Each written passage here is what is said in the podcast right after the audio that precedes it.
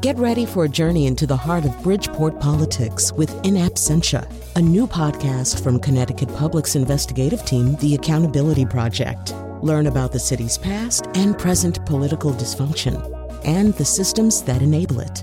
Tune in wherever you get your podcasts. Funding provided by Joe Zimmel and Valerie Friedman.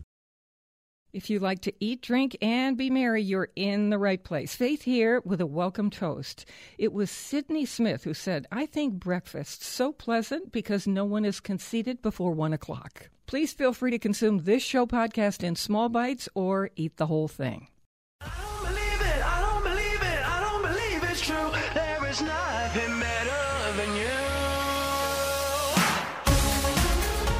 Welcome, everybody. This is the Faith Middleton Food Schmooze. I'm Chris Prosperi. Faith is out, so the gang and I are running the show. Today's show is all about the most important and what I think of as the most fun meal of the day breakfast. I'm here with senior contributor Alex Province, Connecticut bartender Anthony DeSerio, and senior producer Robin Doyon-Aiken. Later in the show, we'll talk to the big bad chef, John Currence, a New Orleans native. John is the bad boy of breakfast with several restaurants in Oxford, Mississippi. His first book, what he calls the most important book of the day, is Big Bad Breakfast. He'll share recipes and his 10 commandments of breakfast with us later in the show. First, let's open it up to contributors and let's get the scoop on the best spots for breakfast around the state. All right, let's start with Alex. Ooh. You're the Hartford guys. guy. Oh, yeah, let's say All right, hello yeah. first. Hey, everybody. what's going on? Nice I'm to just be excited here. about breakfast. I'm glad to be No. back.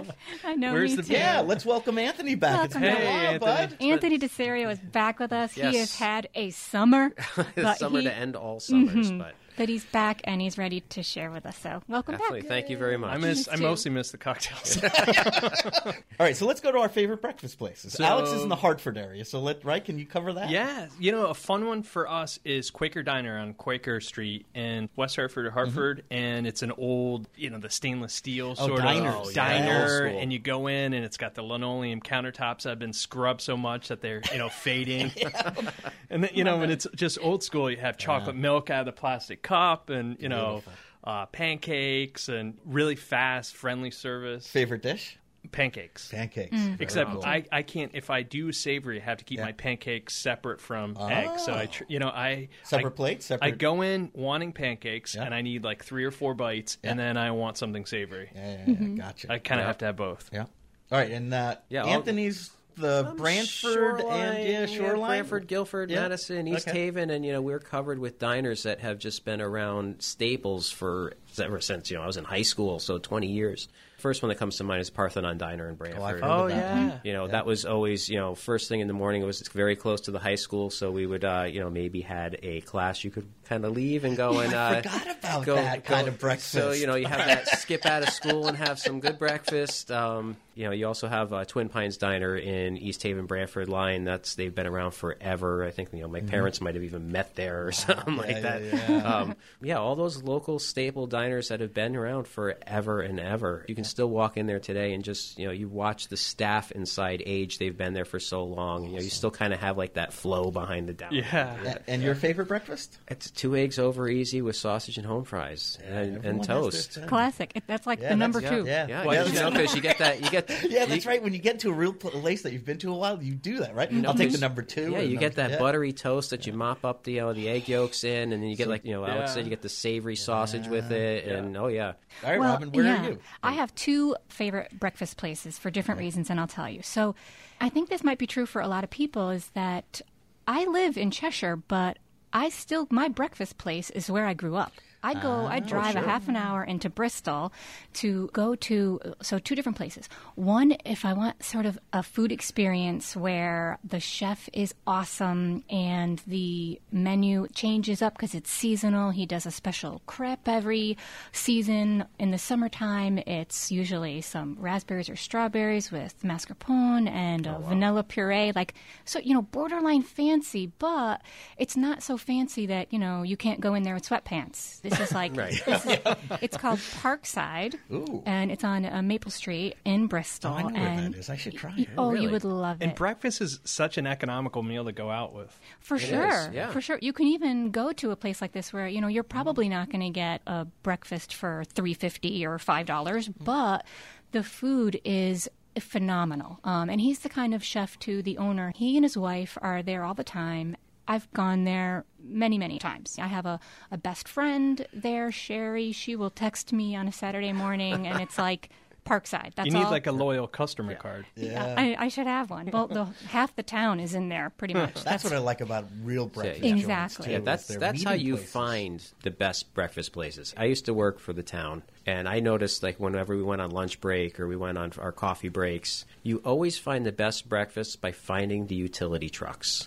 because they know, You know, right? Whether it's a 'Cause- whether it's a cable truck or Yeah, whether it's an electric or Yeah. lineman or gas company, when you mm-hmm. see those trucks outside, you know there's good breakfast inside. spotting. Yeah. All right, my, what's your other My second place is called Rods. So talk about an institution that has been there forever, almost 30 years.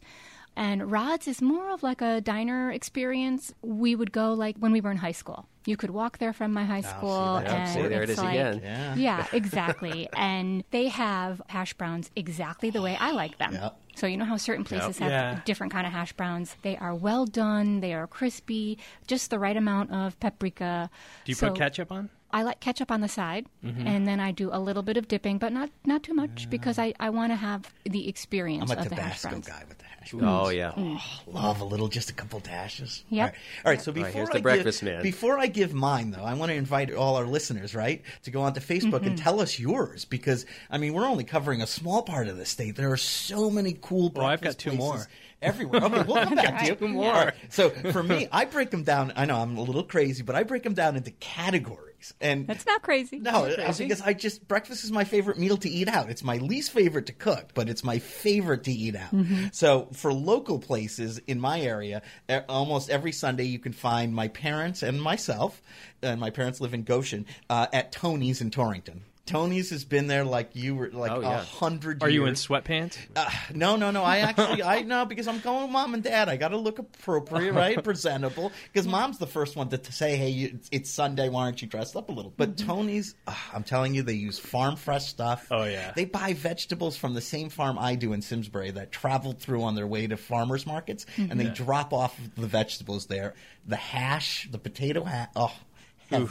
And then if they're closed, I go to George's. That's up on the hill in on the east side of Torrington. Mm-hmm. In Simsbury, right where I work, there's Harvest, and Harvest is crazy. My chef worked at Harvest for years before he came to work with me, and this place has a line on Sundays. Oh, yeah, that could be you forty to. Yeah. fifty deep, and mm-hmm. I'm telling you, they move through people like you're just just sitting outside watching the line. It's like, how are people eating and being served breakfast so fast? Yeah, the So that's- pantry in New Haven is like that too. Yes. right? They have a famous like cinnamon roll pancake, and they are famous for the lines going mm. out the door. Mm.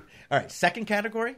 Breakfast after 2 a.m. And, and Anthony can help me with this Yes, one because yep. he's a bartender. And that's the one you go to after work. The bartender's Yeah. breakfast. So in Torrington, we have a place and we call it Twinco. It's Twin Colony. And it's a good breakfast, but any breakfast after 2 a.m. is a good breakfast. Yeah, What do absolutely. you? You know, Do you again, a- you know, I'm going to stay with the same too. I mean, any any diners that are open for 24 hours, uh, like again, you know, you have Twin Pines on one end of my town, and you've got Parthon on the on the other end of the town. So those are very easy. So to who do you to. find it to? Jeez, All our- you guys. You, All find, our- you, find, you find all your industry people. You're, you're going to find your waitress. Your You're going to find your customers. likelihood of getting in a fight just goes up. Oh, no, it's a very peaceful, Yeah. quiet. It is. You know, there's like a camaraderie Yeah. in there. It's like you know, you see the chef that's you know been behind the line and burning out, and you know, you see like the waitress that had the bad Drinking day. black coffee. You see Oh, Clint yeah. Eastwood. And I'm, yeah. I'm telling you, they're waiting for us. They, Yeah, know, they when the bars close, those cooks get ready because at Yeah. one during the week and two on the weekend, those places light up. Yep. So the absolute best, best, best blueberry pancakes I've ever had is Noah's in Stonington, Ooh, right in the Noah's. borough. They Okay. make what they call them uh, scratch blueberry pancakes. They are to die for. They are better than I've ever had at home or ever tried to make. They use real maple syrup. So if you're craving like Yeah, you know really a drink, well, they're not even. They're just like perfect. I love Absolutely blueberry perfect. pancakes. That's what I order all the time Yeah. too. But if I'm going somewhere for the first time, I always ask, "Are the blueberries in the batter?" Because I get so upset if I oh, order blueberry yeah. pancakes and it's like plain pancakes Sprinkled on top. Yeah, With the I don't want on them on top, top. yeah. I want them in the batter so that when you take a bite, they burst in your mouth and they're hot. Yeah. All right, can I mention the best corned beef hash in the world? Oh, world? my favorite. You must. uh, O'Rourke's, right? Because Yeah, ev- everyone knows Oh. O'Rourke's, Yeah, right? yeah, in yeah. Middletown. Yes. That I mean, I, I could be wrong. People on Facebook tell me if there's better because I will drive for corned beef hash, and I do drive from Winchester, Connecticut to Middletown to get that hash, right? Because that's just. a Couple What makes a good hash? He makes it fresh. He grinds it fresh, and he makes so much that they start at the beginning of the week to get ready for the weekend. It's what they're known for. I guess every place has their thing they're known for. So I have to ask, do you guys over tip for breakfast typically? Like I always feel because breakfast Yeah. is so inexpensive, I always like to leave more. Yep. You know, Oh, you yeah. feel Yep. like sort of odd leaving a dollar seventy five or something. Yeah, well, here's the thing: twenty bucks, right? Breakfast for two, it's going to be close to twenty bucks if you're going to a, a you know normal Mm-hmm. place, and so that seems like you could leave a at least a five dollar tip, six dollar tip, seven dollar yeah, tip. because four seems so cheap. yeah, Yeah, yeah. I, I tip what I would normally plan on spending on any meal of the day. So I mean, I know how Yeah. I know More what like I know that. what my meals you know average. So I already know I have planned ahead that you know I, I'm going to tip. I know that breakfast is probably, and I've served it. I, mm-hmm. I've done oh, buffets. I've I've done it up in Mystic. I know how hard that is. Yeah. It's Yeah. probably one of the hardest, hardest. You know, shout out to all the servers that do breakfast, Who wake uh, uh, up. who wake up that early in the morning To to, like, breakfast. like you did. You know, like shout out to shout out to those cranky people. Cooks. You know, who, who wants their English muffin toasted this way? Who wants Yeah. this? Their eggs Brings your that coffee way. with a You smile. didn't cut off Yeah. the toast, There, the there's crust. so many ways to modify your breakfast that those servers are at those Yeah. tables forever, and you know, God forbid you get someone's breakfast One, it's wrong. sunny side and- up, and these are over the easy. eggs are cold Just eat them anyway. They're eggs. Yeah, people are very particular about So their breakfast. It's it's, so- it's tough. It's probably one of the toughest shifts on the floor. All right, so uh, real quick, I have my third category, and that's fancy breakfast. Ooh, I've and I know one. you have one, right? I've got one. Okay, so I have two places for fancy breakfast. First is Quesabella, which is in New Hartford, which, believe it or not, is a flatbread kind of pizza place at night. But they open up Sunday at 9 a.m. and they do a mean fancy breakfast. A little higher price, a little Mm-hmm. Fancier. That's like one of my go-tos. Or What makes fancy breakfast fancy? what makes breakfast fancy? Okay, you, You know can what get it is? dressed up a little bit, Yeah, you get a little fun. more dressed up. That's one of the things, and I think you see more fancier, like you would see on a brunch menu, like eggs Benedict. Okay. you know, fresh made hollandaise. yeah, that right? might be. I Uh, sort of consider Parkside a little Yeah. fancy because Yeah. they're like that. The presentation is the food Presentation's looks a beautiful. little even. nice. The yeah, and the atmosphere is a little nicer too. Another one of my places is West Street Grill. They do a lunch, Mm-hmm. brunch slash brunch, but they have those breakfasty items In like West Hartford, Benedict. right? No, that's West Street Grill is in Litchfield, Connecticut, up Oh, by okay. me. But they do a great Sunday brunch kind of menu, and it has a lot of lunch stuff. But they do that frittatas and eggs Benedict and all that The stuff. the so a la well. carte brunch menu. The a la carte brunch menu. All right, you have one. Yeah, Alex, so right? the uh, the Griswold Inn does their Sunday hunt breakfast, which is Yeah. you know uh, beautiful, bountiful, laid out buffet, and it they have all the, the fancy stuff, and you feel like you can get dressed up, and it's has that British. You feel like you're in a British castle or something, you know, or in Ireland Oh, or Scotland, and it's just fun. We actually we sail over and then anchor, and then so go in. do you and, get dressed up a little bit? no, it- it's hard. I always, yeah, we should have like Yeah. uh, blue blazers Yeah, with yeah, gold yeah, buttons yeah, on the on the boat. They have the pink anchors. the captain's Little cap. Yeah. Might be too much.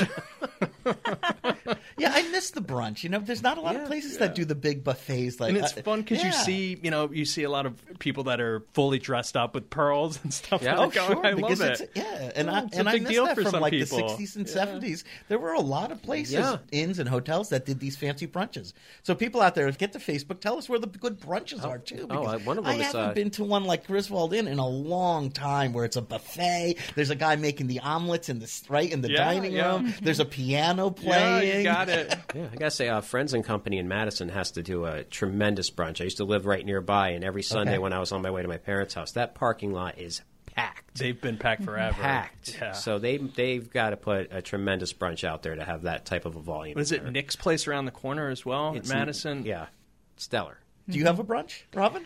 I don't have a brunch Well, place. No. See, that's why I want to Everyone know more needs a brunch, brunch place. I want a brunch place. I want. Do you know what I'm talking I about, though, right? Yeah. The big plates of shrimp and uh, what else? And, and crab legs yeah, and it buff, seems- uh, chafing dishes a mile long with like eggs Benedict in it and sausage. Because and it's savory and sweet. A brunch Yeah. has both, you Has know, both. and and you can have mimosas. And you can have oh, and Bloody you can have Mary. cocktails Bloody and Bloody Marys, Marys. yeah. yeah, but it just seems that brunches have now become more, to me, it's become more of a holiday thing. It's a Mother's Day brunch. It's a Father's Day brunch. It's an Easter brunch. It's a, you don't really just see a brunch Yeah, unless it's it's a holiday. Yeah, brunch for no reason. Does Yes. that exist? Yeah, it's just It's true, brunch to but- have brunch. Yeah. It makes me sad. It is Yeah, true. No, meet- you're meet friends right, out. but it makes me sad. You know, and I have a lot of friends on social go and you media, up. bartenders. I have a lot of bartender friends on social media, and you'll see like you know who's going brunching today. So uh, guys, yes, you it's know, a verb. Yeah, Yeah, brunching. so we is Is that like know. summer? Where's your favorite place to brunch? You know, all my all my bartender friends out there that are listening throughout the state too. You know, my buddy Alex, Different She- Alex? yeah, different Alex, Alex Reedberry. She uh, she she's a big bruncher. So All right. tell us your favorite spot. Coming up, Alex will debut a nitro coffee. Ooh. I know, exciting. And explain what the trend is all about. Anthony shares a knockout breakfast punch, and it's got plenty of gin and a couple of grapefruits. You'll make a bowl for your next brunch, I promise. We hope you'll make a charitable donation to help feed the hungry. No Kid Hungry is a project our guest coming up, John Currence, is passionate about. No Kid Hungry works to ensure that every child in the United States has access to healthy food. Learn more about it by going to nokidhungry.org. We'll be right back.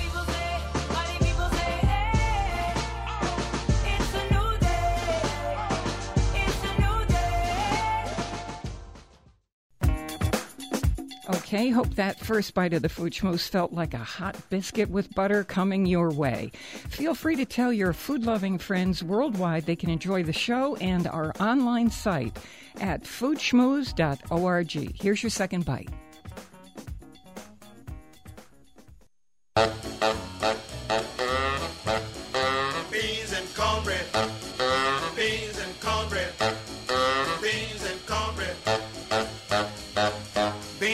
Cornbread had a fight. Beans knocked cornbread out of sight. Cornbread said, now that's all right. Meet me on the corner tomorrow night. I'll be ready. I'll be ready tomorrow night.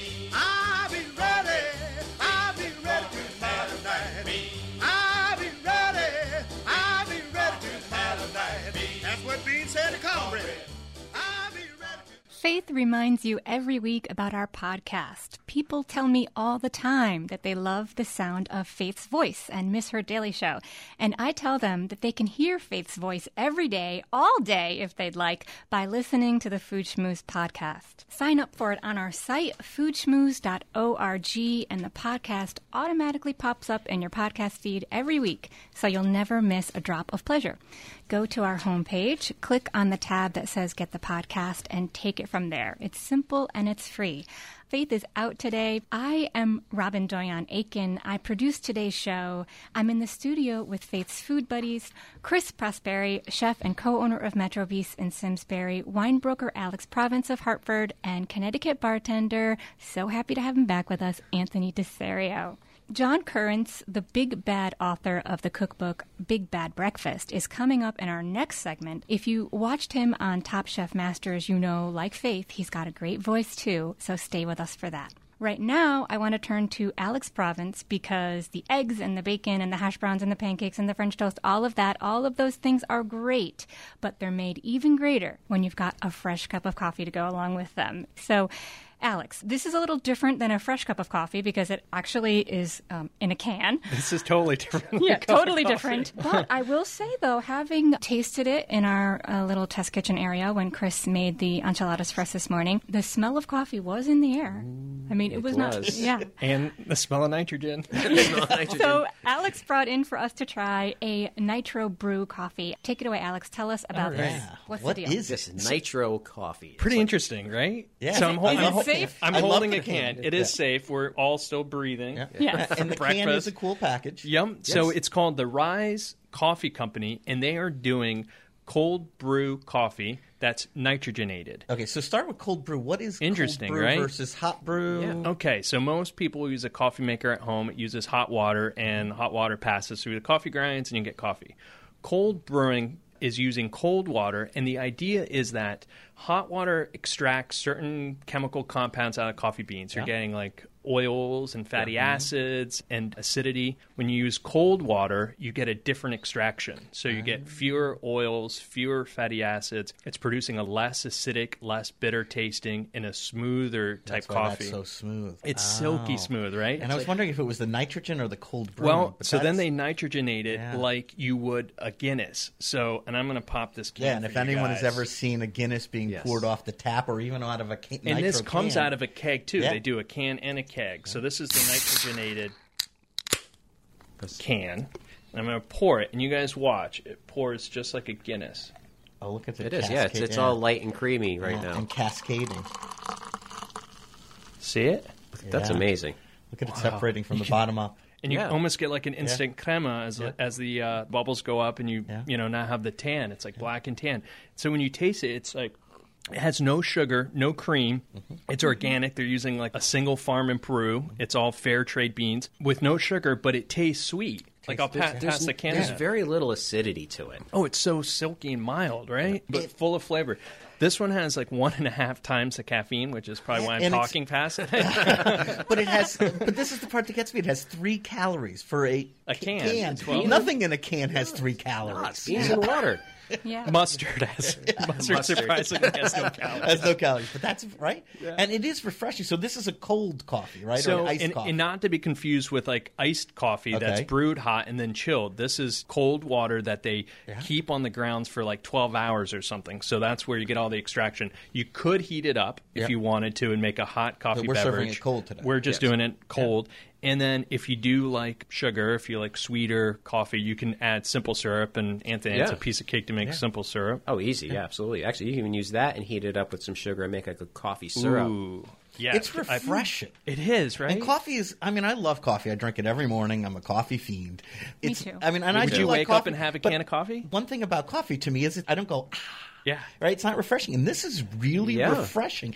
And there's no bitterness that you get out of that regular, even the best iced coffee I've had, which is the one you, like you said, brewed hot and then throw in ice cubes, Yep. chill it down, has that bitterness when you don't put Yep. sugar Yeah, in after about 20 minutes, the bitterness starts Yeah. to set in. And Th- this is has like, a chocolate. mouth to it. It's silky smooth. I don't know how to describe it. It's like dark. It's like dark chocolate. Yeah, it's like good dark yeah, chocolate. good dark chocolate. Yeah, you got it. So thumbs up to Rise Yes. Coffee, organic black nitro cold brew In a- coffee a- in a can. Apparently, it's, would've it's these guys are from Brooklyn, New York. So in New York and Connecticut's the next market. They're on fire here, and you can find it like in kegs at restaurants and then cans. And I'll even give you www.risecoffee.com, R I S E, coffee, C O F F E E dot com. So you mm-hmm. can look up where Yeah. you can get it and try it and see what And you think. we'll, we'll put it on our site Yeah. too. So usually we have we take a picture of a wine bottle that Alex recommends. so today, yeah, so today it'll be bring your can. exactly. Do you have this can? So let's have one more drink. Can a I get a cocktail. rise out of you? Yeah, a cocktail this time. If we call breakfast brunch, then it's perfectly fine to serve cocktails. So Anthony, what did you make for Yeah, us today? you know, I always uh, I always love a challenge, and Faith said to come up with a brunch cocktail. Mm-hmm. And usually you see all the staples, you know, Mm. mimosas, bellinis, Bloody Marys, Bloody Marias, uh, micheladas. How do we do something a little different? So I was thinking of an everyday brunch punch. And that's what we're Mm-hmm. calling this is the uh, any day brunch punch. And you can Say that three times. yeah, any day brunch brunch. um, so this is a riff on uh, my friend uh, Julie Reiner, who did a boathouse punch in uh, New York, and it's got a punch to it. It- this So is it is this, this is this is the one when you put out there. You know, make sure you put a lot of ice in this one because you want to dilute it a little bit, and yeah, Grandma's going to stumble around the backyard at the. At the bridal shower here. All right, so so you you have been warned. The recipe is online, but we did a nice floral new age gin like Hendrick's. Okay. We did a little bit of Aperol, which is that bitter. Love that stuff. uh, Yeah. gin- I, I like the blood orange ginger idea You can of get that. that at most uh, package oh, most package stores have like this. There's like three different brands out there now too that are very inexpensive. Uh, nine ounces of a ginger brandy. I used Oh, uh, okay. one that we used Yeah, on the yeah, show that sure. time. Uh, lemon juice, fresh grapefruit juice, and half a bottle of sparkling rosé. Sparkling rosé right now is just on fire. And I was like, you know what? Instead of doing champagne or prosecco or cava, let's do the new kid on the block and do a little bit of rosé in there. So I started with rosé as a thought and went backwards. And sure enough, I found Julie's recipe, modified it a lot. One of those little secret So good. ingredients that That's we did refreshing. put in there is the uh, oleosaccharum. Yeah, and what's that? It's basically when we talked about the shrubs on the cocktail show, it, we're taking the oils out of citrus peels by using sugar. Okay. So, knowing I was using grapefruit, I found these great uh, honey crystals in the sugar aisle at the grocery store. Uh, it's just two tablespoons of sugar and the peel of one lemon. Or your grapefruit, or So you just peel uh, it just with just, a just peel it with a zester. Yeah, you want no to keep pith, that with yeah. no pith. Yeah. Just crush it all together at the bottom sugar? of the jar with the sugar. So I did it right at the bottom of the pitcher that Yeah, I used. yeah, yeah. And you let it sit for about a half an hour. Can you see the oils you, coming you out? You can actually see the sugar dissipating and Yeah. like this little oil coming out. So very it's a. Wow. so it's a s- very sweet, bitter uh, Yeah, yeah, yeah. oil that comes out, and it adds a great flavor to your punches. It's one of the original What's that called again? ingredients. Oleosaccharum. See, bartender's secret exposed here on the Faith Middleton. Sounds show. like a So- Leonardo da so- Vinci well- something. Well, I, Steal I, this I, I do got to say, people. so, uh, a part of what I've done over the past summers, uh, I've been also doing a lot of national judging for cocktail competitions. And in certain areas of different parts of the Good. country, you like I'm seeing different ingredients being used by hundreds of bartenders, 20 contestants in Chicago. one of them?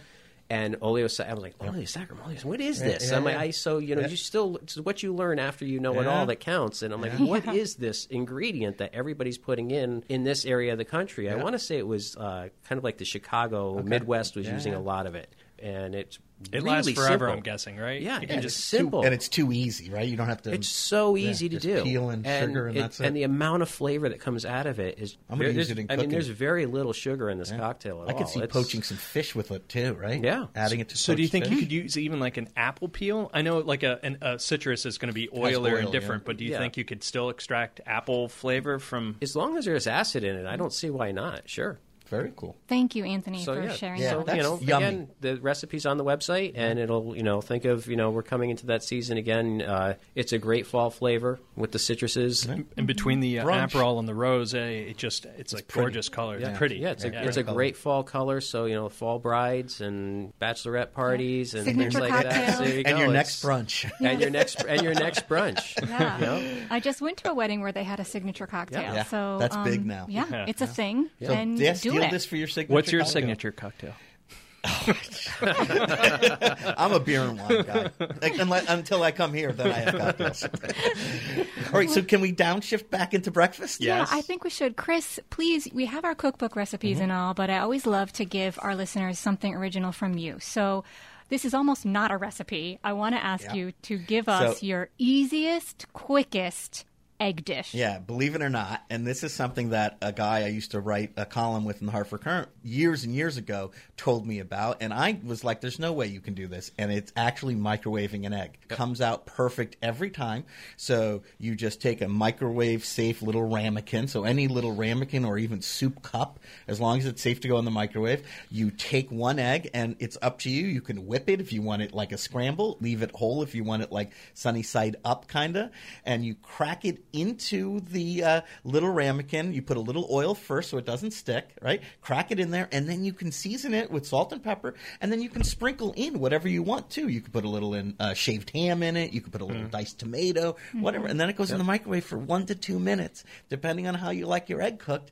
And then it take it right out and drop it right onto like a little English muffin, Oh, or yeah. eat it right out of the thing, and it works perfect every time. The, the the hardest part is deciding where you want to stop the cooking, depending on how you like your egg. If you like it a little runny, go more to the minute side. If you like it fully cooked, go to the mm-hmm. two minute side. And we eat these all the time. If you're like my kid who makes me stop at Dunkin' Donuts, Yeah, it's and a- almost every morning she's in town and says, "Can I get the egg sandwich?" And I'm like, "It's a microwaved egg." But yes, mm-hmm. it is. But that's fine, you know. And it comes out perfect every time. And it's the size of the English muffin, so that's pretty cool. It's funny you mm-hmm. say eggs and microwaves. My one of the very first memories I have of my life is putting a whole egg Don't into do my that. mom's no, no, no, no, microwave. don't do that. I Thought I was going to make a hard-boiled okay, whoa, whoa, egg. whoa. Don't try this at home. and it exploded through the top of Yes, the microwave, okay. through the plastic. Bad, Oh my gosh. Yeah, we actually yes, just had that. that we just had that conversation at my house uh, not too long ago. Um, my father always has hard-boiled eggs.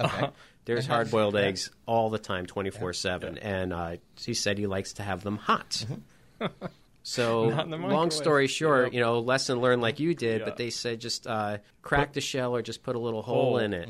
The air has to and, escape. and then uh, you can get away with heating your hard-boiled eggs. So another way of making hard-boiled eggs, and I saw this actually online, which was a cool way of doing it. And uh, this person took muffin tin, you know, like you were going to bake a dozen muffins Yeah. in, and they put a little Oh, bit of sea salt or salt in the bottom of each one, and then they stand up an egg in each one, toss it in a 350 degree oven for a few minutes, and you get a perfectly uh, Like a whole egg, hard you're boiled. saying. Yeah, You hard, you balance get a, it on the yeah, salt. you get a you get a hard boiled egg that you don't have to of the oven. boil. It's actually roasted in the oven and it peels perfectly. I actually was so intrigued. I had to watch a video on it, and I was amazed that you can actually take a whole egg, put it in a little muffin tin, and bake it in the oven as a baked like in the shell egg. Is there a secret to peeling the hard-boiled egg? Because sometimes you go to peel them and like it all comes off, and then sometimes you peel it and it comes off. The just older the right. egg, the Yeah, so we have a salad on the menu that has chopped egg on it. So we hard boiled egg all the time,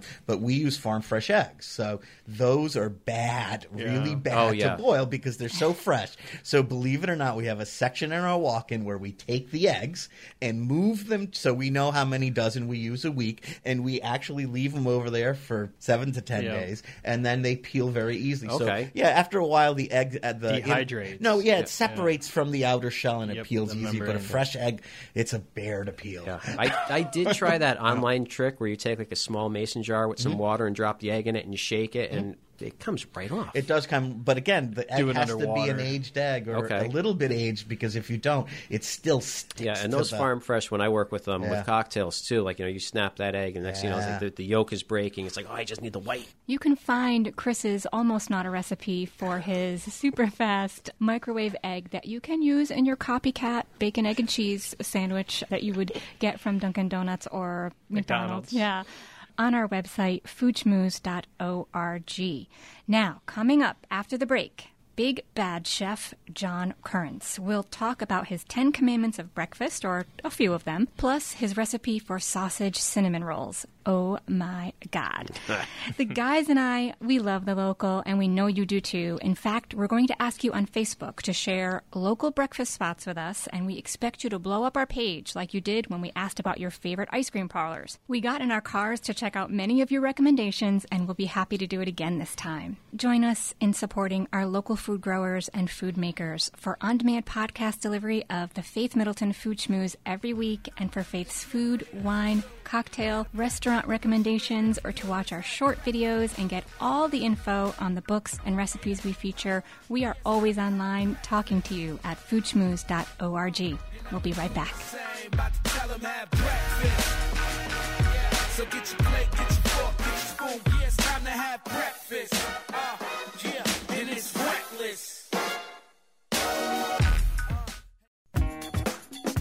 We have one more mouthwatering bite of the Schmooze coming up. Here's something great to know about. Sign up for the app called NPR One. Just download it from the iPhone App Store or your Android device. And once you do, you can set WNPR as your local station. Couldn't be easier. Download the free app NPR One and start listening. Let's party on. More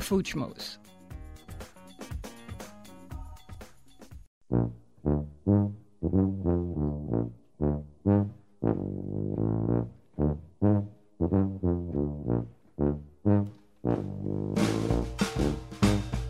Schmooze.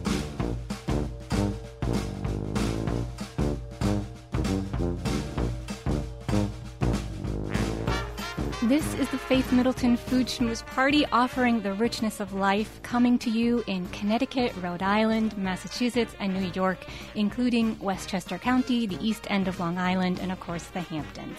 To hear the show on WNPR, it airs Thursdays at 3 and Saturdays at noon. Podcasts and Faith's curated recommendations are always online at foodschmooze.org. And we're on Facebook too. That's where a lot of you talk to us, and we appreciate that. Judy, Jason, you know who you are. For the rest of you, search Faith Middleton. I'm Robin Doyon-Aiken, Food Schmooze producer here with Faith's Food Buddies and all around good people and breakfast lovers, Chris Prosperi of Metro Bis in Simsbury, wine broker Alex Province, and Connecticut bartender Anthony DeSerio. Okay. If you haven't been lucky enough to travel down south and eat at one of John Currence's many restaurants, there's City Grocery, Nacho Mama's, Big Bad Breakfast, and Snack Bar. You know him from his appearances in Top Chef Masters, No Reservations, or PBS's Mind of a Chef. You also probably have seen his writing in Food and Wine, Bon Appetit, and Garden and Gun magazine. The James Beard award winning chef is the author of what he calls the most important book of the day, Big Bad Breakfast. John Currence, welcome to the Food Schmooze. Thank you, dear. It's uh, wonderful to be here. It's wonderful to have you. So, anyone who's seen you on TV or read articles about you knows that you don't hold back. So, when I describe your book, Big Bad Breakfast as irreverent, I'm talking about your writing style, which is colorful, but everyone should know. You, I know. That's just a nice way of disguising vulgar. It, it, well, this is this is not a cookbook, moms and dads out there. This is not a cookbook to pull out and cook with your kids because uh, there there will be some surprises. Yeah, you can. You just have to redact it, right? Black marker. there you go. Or u- use it as a teaching lesson. Exactly. Um, but you have complete reverence for breakfast. In fact, you've come up with 10 commandments of breakfast. There are a few especially notable commandments. Probably my favorite one, John, is thou shalt slather with butter. Well, I love that you're ranking the importance of the uh, of the commandments. It's very Republican of you, I want to say. Oh, well, no one has ever called me that, but um, but uh, thou shalt slather with butter, you know, really jumps from my, my life in excess. But you know, I had a moment about uh, about a year and a half ago when I was working on the book, and for some reason one morning I just I, got up and, and we had some some really nice homemade bread that I'd been working on, and I just cut a piece and put it in the toaster, it rounded up really nice, and, and I had some butter that had been sitting out, and it just immediately melted into the bread, you know, and then some of our homemade strawberry jelly from Big Bad Breakfast, and I just had this epiphany, like what an insanely wonderful like umami that bite is, and we just totally take it for granted. And you know, it carried me back to my childhood. Really bad doughy white bread and a greasy spoon with my granddad or my dad, and like just like how those flavors work together: toast, butter, and jelly. And it's just so simple. And so when I was working on the commandments, that you know, I I really do believe in you know in you know in moderation as the the, the least sexy but the most important diet you know that there is out there. But you know, butter gets such a bad rap. Um, there are moments when nothing else will do. And at breakfast, I mean, you know, if you don't put butter on your biscuits or on your pancake or your waffle or your toast, like it's just not the same. So get over yourself. Yep. Put some butter on it, and then go for a ride. man. you, you are singing to the choir Hey, here. got that right. Hey, John, the, the number one question I always get is why does breakfast taste better when I go out than when I make it at home? And I always say there's one reason. They use more butter when they make you your breakfast than you do at home. Mm-hmm. Yeah, you're forgetting the real answer to that is somebody else is cooking. it. yeah, that too. That helps. A second commandment that I loved was, and this might just be because I'm a mom speaking, but number seven is, Thou shalt use restraint with ingredients. One of the reasons why I love breakfast is because you don't have to shop for days for it. Simple, simple, simple. The fewer ingredients, the better. Yeah, you know, this is a thing that I, I spend a lot of time talking to young cooks that are working for me and developing recipes. That's just how I remember as a young chef. We would make these recipes that were on eight and a half by fourteen inch legal sheets, you know, with just dozens of ingredients, and you know, you kind of felt like the more profound a combination that you made, that you the closer you got to creating something that you know nobody had ever tasted that combination before, and everything gets muddied. And uh, as you get older and more confident in your cooking and understand, you know, what you're trying to express through your food, you can't help but understand or eventually come to the realization that the elemental beauty of the things that you're working in are what you're trying to celebrate. You know, and if you're not, then you just need to get out of the way. That sort of relates to one of your other commandments, which is, "Thou shalt get your mind right." That's my, So one of what- my favorites. Exactly. tell, tell us what what is the right mindset to sit down to breakfast? Well, it's as much for for breakfast as, as any meal, and that is just that cooking should be a joyful thing. And mhm you know, it's become such an you know an onerous task in people's minds that uh, that joy's been lost. And when you're cooking for someone, you're sharing a moment of your life with them. You're sharing a story with them. We- We don't think in those terms anymore. And food is what so much of, of our life experience is built on. That the greatest damnation of being a chef is that like you literally cannot buy a dinner invitation to people's houses because everybody you know, immediately goes to the default setting is like, oh, I'd love to have you over for dinner, but I'd hate to cook for you. And I just want to go, I just want meatloaf or Yeah. some, you know, mashed potatoes and peas. We don't care what we eat. We just want somebody else to share their table with us. So true. I- And, I'm so uh, sorry right now that Faith isn't here because you are just her kind of guy. Oh yeah. Chris, you want to come over for dinner? Yeah. You've never invited me. Can I say one of my favorites, though, is number 10? Thou shalt remember the Sabbath, but cook from this book every day. And it's true. You can do things ahead of time. And I think that goes to the stress part, right? Absolutely. There are things that you can do ahead. The one thing that I did leave out of the book, which I wish that I hadn't as far as that goes, is like pancake batter. Mm-hmm. You know, pancake batter is best the minute it's had a few minutes to rest and for the glutens to develop, but you put it in while your baking soda baking powder is fresh and you get these explosively high pancakes. And if you let pancake batter sit for a day, you lose some of the oomph of your leavening ingredients. But all you got to do is go back in and put a little bit more, and you're right back to where you were the day before. And so, yeah, there are lots of things that you can do in advance that'll make making breakfast easy. I mean, there's just there's nothing better than eating a hot breakfast, and Yep. we, we totally forget that, except for those days when we go out, soak up some Bloody Marys and mimosas, and you know have a long brunch when it's convenient. Or your your breakfast punch. Or waking up to the smell of uh, bacon or something. I just remember growing up; those are things you remember for the rest of your lives. You know, like your dad cooking you bacon and eggs. Yeah, cast yeah, all, all those brec- yeah, all those Well- breakfast aromas, the butter, the bacon, the coffee, everything Maple is all syrup. Speaking of make aheads, uh, Chris made for us your shrimp breakfast enchiladas. We just ate it a moment ago, and uh, it was good. so delicious. I- I'm so sorry, people. This recipe is not on our website, but uh, I promise there are some other good things. Like, we're all the way in Connecticut, but I feel like your sausage cinnamon rolls alone might be worth the drive Oh, to yeah. Mississippi.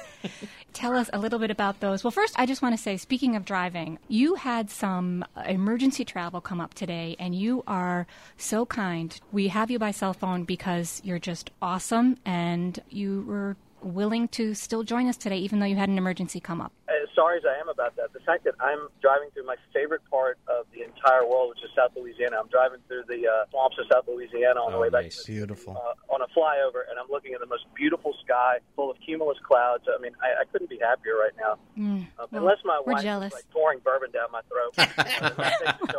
that takes it to a whole different level, and their irresponsibilities in her. That doesn't sound like such a good idea. Uh, you know, Tell us about your. I've had cinnamon rolls of all different kinds. In fact, I, I love them. I have a hard time not getting a cinnamon roll if I see one at a bakery or a donut shop. So tell us what came into your mind, what made you put in your cinnamon rolls breakfast sausage. I'll tell you this: our pastry chef's a young man named Austin Agent from Philadelphia, Mississippi, and is, is incredibly talented. And I had been knocking around with uh, cinnamon rolls forever, and could never get anybody before him, you know, to really focus on it the way that I wanted to, like intensely recipe test to get the brioche just right, to get the filling just right, to get the icing just right. And so we worked and worked and worked until we hit this perfect cinnamon roll after about a month. And as we were finishing up, I turned to him and went, "What if we took that cinnamon roll?" And we stuffed it full of sausage because I was thinking about Oh my gosh. as, a, as a young man, like the first time, like I remember having a fork full of spicy breakfast sausage, pancake, and Karo syrup all in one bite, like the Oh, yeah. sweet, salty, and spicy, and soft and crunchy, like it all hit at one time. And I, I, I cry inside when I think about how great it was. You know? and so you know the thought of like taking some breakfast sausage and crumbling it up and putting it inside of the cinnamon roll is like I had never heard of a meat stuffed cinnamon roll before, and so I was like, well, let's do that, and, and it was killer. The response that it gets from people, as far as they look at you like a puppy that's going to the veterinarian, you know, like why why would you do this to me? Um, That's what I'm and- thinking. and that's and it's like the sort of five percent of people who just totally don't get it, and you know, and I realize that like I don't have anything to talk to them about anyway, uh, and I and I feel sorry for their souls and their families that you know must live sad, sad. Lives. so you have to like sugar then and savory the combination. Exactly. I am all about you know the vehicle for getting as much in me that I want at one time, and so that's the easiest way to do it. It's why I love sandwiches. You know, like a fried chicken biscuit. It's like a biscuit and fried chicken and cheese and hot sauce in me all in one bite.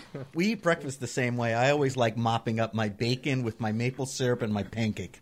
Mm-hmm. Right. Yep, that's how you finish your grand slam.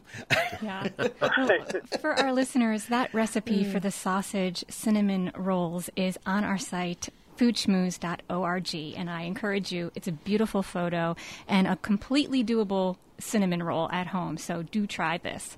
John, Faith absolutely loves the Middle Eastern dish shakshuka. Am I saying it correct? Yes. Okay. So As far as I know, I mean, you're ask, asking a Catholic from New Orleans to pronounce something Middle Eastern, so sure. Close enough.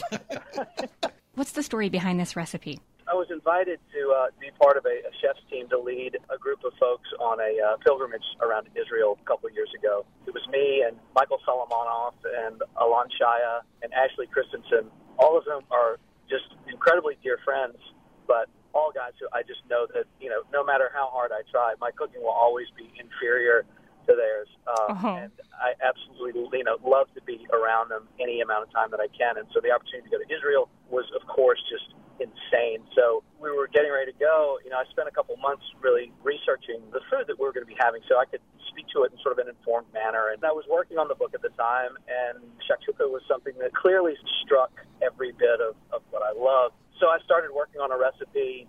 I wanted to, to work on something that I really liked and then go to Israel and find the best version of it that I could mm-hmm. and just sort of see where it stacked up and how close to the mark that I would have gotten on it, like never having had it before, because that's the kind of idiot that I am. How close did you uh, get? Pretty close. All right. Nice. And that being said, we never found one that just absolutely popped me in the jaw. But that recipe, I, I absolutely love it. All I had to do when I came home was add a little more paprika to it. But otherwise, it's a really killer recipe. It's beautiful. It's, mm-hmm. it's one of those things that's so easy to do because you can make your tomato sauce in advance and then warm it up in a pan and crack your eggs into it that morning and run it in the oven and let it sit for eight or ten minutes and you're ready to eat. Yeah. This recipe wasn't in your section that's breakfast for dinner, but I was thinking that this is exactly the kind of dish that I would love for dinner that, you know, walks the breakfast dinner line. No doubt. Yep. It's, uh, it's perfect for that. I want to make sure that we get to this German pancake. And with the apples, Granny Smith in this case, it's perfect for right now. Faith is not a baker, but I think she would like this one because it's very forgiving. You say that it looks more like an ugly crepe than a pancake, and we're not going for perfection here. the young man who running the kitchen for me at Big Bad Breakfast at the time that we were working on the book came up with this recipe. His name's Rusty, and Rusty was really taking the helm at the restaurant. And you have to understand, this is a little bitty 58 seat restaurant that this Sunday will turn 800 people out of between 7 and 3 in the afternoon. I mean, it, it takes everything that every person in that kitchen has to just get the food out. But he got very excited about doing a German pancake and went to work on it. And really, it was like a final shell of the 4th of July just exploded when he brought it out of the kitchen the first time. And people absolutely love it. You know, somebody who loves pancakes and going away apples are my favorite fruit. It made perfect sense. And so it's become a regular resident on the uh, special list at Big Bad Breakfast. Do we have a picture? We do. It, it will be on our Ooh. website, this pancake. In a cast iron pan. Yes, Ooh, and the a ca- photos in that book are Yeah. unbelievable. Aren't they? You know, John, your description was misleading because you said it looked like an ugly crepe, but it, the image is beautiful. I so I want this for dessert too. the editors and the photographers behind these cookbooks that we get to put out are entirely to blame for them being as good as they are. And Ed Anderson, who is our photographer, was just sick. I just could not believe that he was saying, I make hideous food, has to taste delicious, and he could like take the most awful thing and make it look like something that ought to be on the cover of Food and Wine. So mm-hmm. I want to give another another shout out to the breakfast cooks because in my kitchen at my restaurant, the best line cooks I have have at least a year or two of doing breakfast. It's a skill set that they don't teach, and unless you get in there and do like what you just said, how many people in one Sunday? Eight twenty-five. Yeah, and it, it really is a skill set that you don't get anywhere else in any other kitchen to do that kind of volume and and at that speed because people don't that wanna- early. Yeah, and Yeah. people don't want to sit early. for two hours for Yeah. breakfast, right? Right. There's one man in that kitchen that's probably turning out 180 to 220 omelets. Yeah. And Yeah. that was the, the yardstick that you measured a cook by Yes. when I was coming up. If you couldn't cook an omelet, like when you went in and did an interview, you couldn't cook an omelet, you were going to be cracking pepper and dicing onions.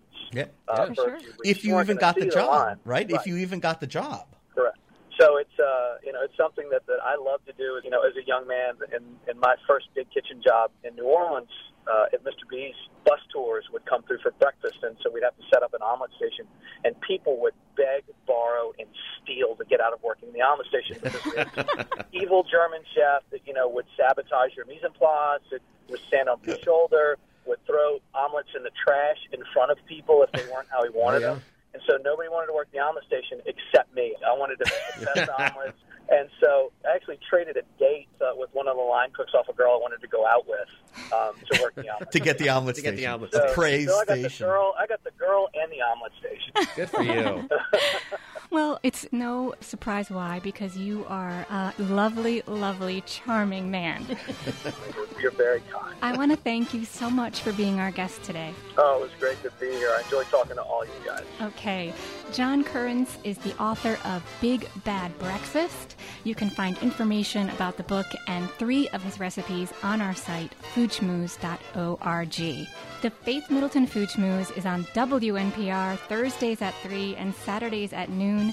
Weekdays, listen for Faith's fun 60 second food schmoozes. I'm signing off for the gang. I'm senior producer Robin Doyon Aiken in the WNPR studio in New Haven. Thank you so much for listening.